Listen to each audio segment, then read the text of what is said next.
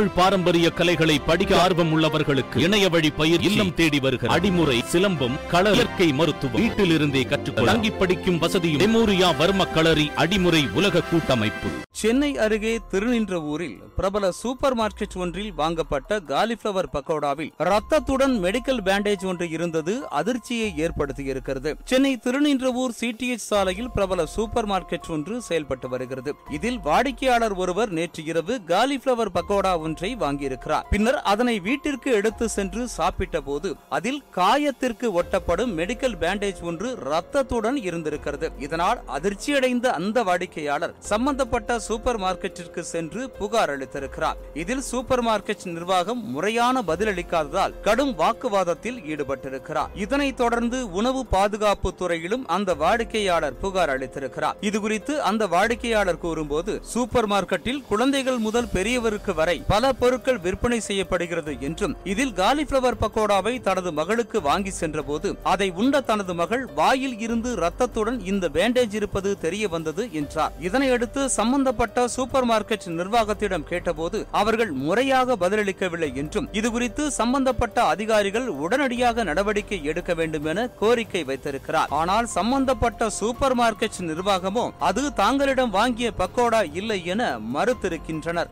ஒரு மிக்ஸி மட்டும் வாங்கணும். மிக்ஸி வாங்கிட்டு வெளியில வரும்பொழுது இவங்க ஆசைப்பட்டாங்களேன்னு சொல்லிட்டு காலிஃபிளவர் பக்கோடா வாங்கிட்டு வீட்டுக்கு போயிட்டோம். வீட்டுக்கு போய் பிரிச்சு காலிஃப்ளவர் பக்கோடாவும் சாப்பிட ஆரம்பிச்சுட்டாங்க.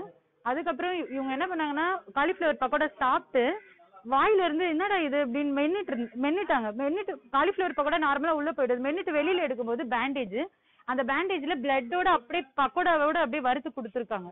சாப்பிட்ட உடனே இவங்களுக்கு வாந்திடு வாந்திடுனே வாமிட் எடுக்க ஆரம்பிச்சிட்டாங்க விரல் விட்டு. அதுக்கப்புறம் அவங்கள அறியாமலே ரொம்ப வாந்தி வந்த உடனே ஃபர்ஸ்ட் எய்ட் வந்து இங்க சுகம் கிளினிக் சொல்லிட்டு இருக்கு திருநீட்டூர்ல அங்க போயிட்டு ஃபர்ஸ்ட் எய்ட் பண்ணிட்டு நேரா நாங்க என்ன பண்ணோம் அலி ஸ்டோருக்கு போயிட்டு கேட்டோம்.